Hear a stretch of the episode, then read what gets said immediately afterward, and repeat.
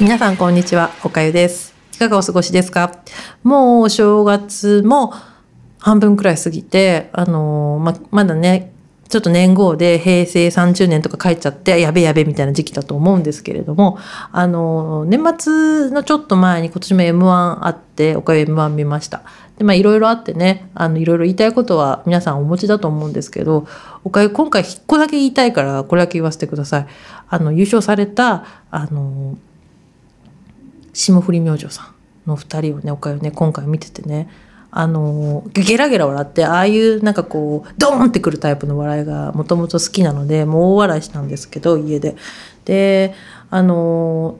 最初のそのお二人がやった後に審査員の方が一言あるじゃないですか。あの時にあの花輪さんナイツの花輪さんが「いやもう2人は完璧」ってで2人ともねって言ってその強弱とかその強さと弱さで言ったら2人とも強強いんだよっておっしゃっててもう大阪のその吉本のお笑いのやっぱりその新宝って言ったかな真骨頂だねっておっしゃってたと思うんですけどそれからね家で「ははははは」とか言いながら見ててで「は」って言ってぼーっと2人のことを見てて「あー」って思ってこれその時にふって聞こえてきたんですよ。俺が曲を作って持っていってもいつの間にか主旋律はベースが弾いてて気がついたらドラムがものすごい大きな音で叩いてるから俺は俺がギターでベースラインを弾けばいいんだってピート・タウンゼンドが言ってたなと思ってそれがパッて流れてそうかとこの二人はキース・ムーンとジョニー・エント・ウィッスルなんだなと実際小さくて目がパッチリしてる人と背が高くてちょっと寡黙な感じだもんなと思ってであザ・フーがここに蘇ったんだと思って。ザ・フーのもう死んでる二人が蘇ったんだと思ってですね。ふって思ってあそうか。花輪は、まあ、髪型も含めてここではピートか。と思ってですね。これから先ですね。生き返ったザ・フーのリズム体をですね。あの大切に見ていきたいなと思った、えー年。で今年もお二人の活躍を見ていきたいなと。もうあのね。キッズ・アオライトピッてつけてね「うー!」とか言いながらなんか打ってるジョンとかなんかゲラゲラ笑いながらドラム叩いてるキースを見たいなと思う、えー2019年です。はいそれちょっと真っ暗が長かったんですけれどもこれからまたあの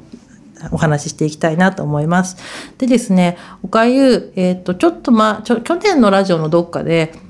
あのストック使い切ったぜって話をしたと思うんですね。だからちょっとストック貯めなきゃなと思ってたのとあとその本読んでないな最近と思って。で本屋に行って最近さなんかこれ本屋に行っても全く金銭をねこうくすぐらない本屋が多くてなんかこうなんて言えばいいのかなあの感覚。何ななんて言えばいいのかなあのなんていうのかなあのあ多分本屋さんってちょ例えがあれなんですけれどもあのそれこそね入りやすいっていう意味では回転寿司とか富士そば富士そばさんって僕大好きだけど富士そばさんみたいな感じなんだけど特選富士そばないしえタヌキもなんかタヌキじゃないしみたいな。私はずっとこう回ってくる回転寿司の中でずっとあの例えばマダイが食べたいんだけどマダイも大好きな甘エビもなくてそのサバが悪いわけじゃなくて鮮度の落ちてるようなのが流れてる感じなんですよ。で鮮度は落ちてないですって実際この間出たばっかりの本なんですって言われても鮮度が全然落ちてるしみたいないや全然面白くなさそうだしみたいな。であのーこれ変な話なんですけど私がいつも言ってるのはなんかかっこよくない人が書いてる本とか読みたくないって思っててそのかっこいいっていうのが何ていうのかな、あのー美しさっていうわけではなくてその方が持ってるなんかこう魅力みたいなものが出てる人じゃないと読みたくないけどどうもそうではないんじゃないかと一人で思ってるんですね。でだから本屋行っても面白くないんだなと思ってこの間本屋さん行ったらやっぱりその量があるとこ行くとねおっていうのがあってバーって買ってバーって今読んでてですねですごい面白いなと思っててなんでその中で最近読んですごくこうかん面白かったというかあのいろいろ思ったことがある本が一個あるので今日はその話をしたいと思いますで何を読んだかっていうとあのねえっ、とこれどこだ？春秋社さんかな？春秋でいいのかな？この会社。春秋って書くとこ。のえっ、と「ノマド漂流する高齢労働者たち」っていう本を読んだんですよ。であのなんかねずっとね個人的にね、あの思ってたのがアメリカでサブプライムローンが崩壊したじゃないですか。でいろんなとこに火がついてあの金融危機みたいなのがあった後あの人たちってどこ行ったんだろうってずっと思っててで別にこれが本にそれが書いてあるわけじゃないんですけどそのある一定の高齢になった時に自分が持っていた資産みたいなものがあの例えばその家のローンがもう払えなくなっちゃった人とかあとはそれこそこうかなり高い地位まで上り詰めたんだけど例えばそのお子さんの養育費だったりなんだりっていうところにお金を全部使わなければいけなくなったらもう自分が家を持ってそこで暮らしていくだけのその資産がなくなっちゃったっていう人たちが出てくるんですよ。でアメリカでそういう人たちはどうしてるのかってそういうその高齢の方たちってどうしてるのかって言ったらみんなキャンピングカーに乗ってえっと季節労働者みたいのようになってもうその転々といろんなところに行って、えー、と低賃金で働いてるっていう人たちがいる。でその人たちが決してその私たちがそのステレオタイプで思い描くような、えー、と低賃金労働っていうのに従事する人たちってわけではなくて大学その大卒だからってわけではないですけどあの高学歴で、えー、とそれこそなんだろう40代50代の時はもうものすごくお金を稼いでた方だったりあとはその大学を卒業してそのアメリカは学生ローンじゃないですか。だその学生ローンが払えなくてでその家にアパートに住むこともできなくてっていうことでこういろんなところに行ってる人たちっていうのが描かれてるんですね。でその中でそのこの書いてる方がかなりな懇意になって、えー、ついていっている人の女の人が出てきてその話をずっと書いたってですね、まあ、多分足掛け3年ぐらいで筆者の人も方もあの一緒にその低賃金労働やってみたりとかアマゾンのアマゾンの倉庫のその仕事っていうのは多分日本でも言ってる方いると思うんですけどそこはちょっと問題があるっていうふうに言ってる人もいると思うんですけどそこが出てくるんですねで働いてると。でねあの歌詞451だっけ？でラストがっていうあの SF あると思うんですけどあれラストがその本を全部焼いてみんながこうそのやっぱり読書っていうことが大切だって思ってる人たちが野に下っていくシーンで確か終わるんですよラスト。であなたは何の本を読んでたの僕たちはその口述で文学作品を共有していきたいんだっていくんだって言って僕は何々を暗記してる僕はソクラテスを暗記してるとかっていう話をされて一緒にこう主人公が野に出ていくシーンがで終わるんですよ。でああ今こういうふうに SF の世界が現実化してるのかなっていうふうに読んでいて思いました。であとはまあそれこそねアメリカって国土が広いからこういうふうにまだ生きていくっていうことができていいなっていうのも思ったんですけどあともう一個がね思ったのはこの主人公のルポルタージュしてる女性のセリフでねあのまあアマゾンのそのいろんなのを詰めて送るってその詰めて取ってくるのやってるんだけどこんなの多分みんなすぐ捨ててゴミになっちゃうのにこんなの買うために私たちが働いててっていうようなことを言ってるシーンがあってまあちょっとね無駄な買い物はやめようって思うの思ったりもしました。だからなんかあの日本も人事じゃないだろうなって思うしそのこういう働き方してる人たちがいるんだって思って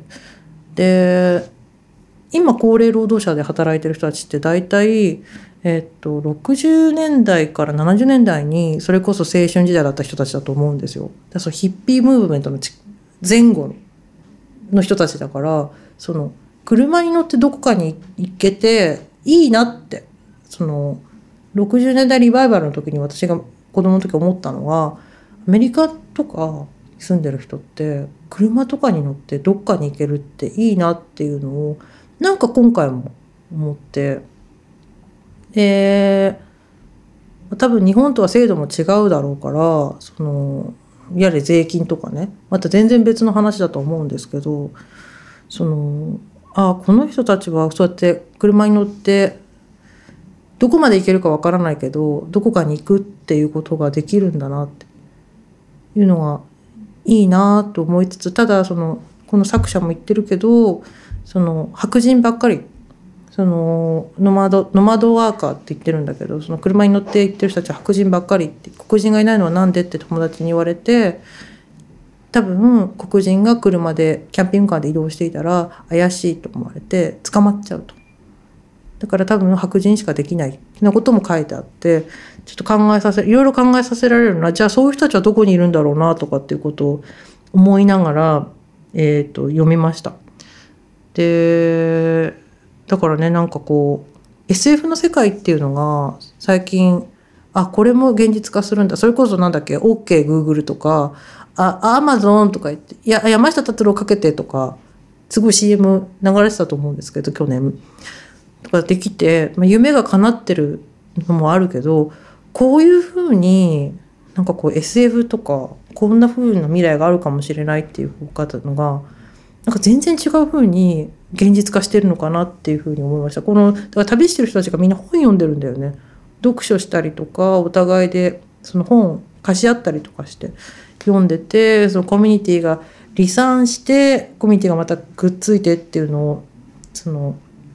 キャンプをしながらやってるっていうのが書かれていてなんかこうじゃあ次はどんなのが現実するのかするのかなとか。ふうに思いました。いやなんかこうね例えばそのジョジョエルが描いたような世界。あとハクスリーだっけ？が描いたような世界っていうのが近くなっているかもしれないっていうようなことをよくね言っているの見ますけどこういうふうに全然違うところでまず歌詞451度が現実化してるような気が私はしてこれからもなんかこう国内の動向だけじゃなくてねこういう本たまに読んでちょっとそのああこうなってるんだなとかそれこそ頭のエクササイズしていきたいなと思っています。そんなことを思ったあの年末でした。あとは今年の目標としては、あの、外は日本史を専攻していなくてですね、日本の歴史がかなり入っていないので、入っていなくて、で、好きなところだけ読んでいるので、誰がどうだかよくわからないとかっていうのが未だにあるので、今年はちょっと日本史の本を、通史をちゃんと整えたいなと、なんかふと思いました。で、ね、よくさ、先生が言うのは、横で見ると理解できるっていうじゃないですか。この時ルネサンスで中国は日本はとか、えっ、ー、と、あとアラブはとかっていう感じでバーって横で見ていくとこう縦の一個の国の歴史と横側につながるからすごくこう頭に入ってきやすいっていうのを言われてたなっていうのを思っていて今なんかその入門書みたいなのをちょぼちょぼ読んでるんですけどあ横で考えるとこの時かみたいな形で読んでいてですねすごくあちょっともう一回歴史勉強しようとかって思っている今日この頃です。では今日はこんなところで、えっ、と、1月でなんかあっという間に過ぎてで2月が来て3月ってなって、まあ、多くの会社さん4月から新年度っていう時だと思うのでで年末の疲れも出てくる頃だと思いますので皆さんどうぞお体ご自愛なさってください。それから新成人の皆さんおめでとうございます。ではごきげんよう。さようなら。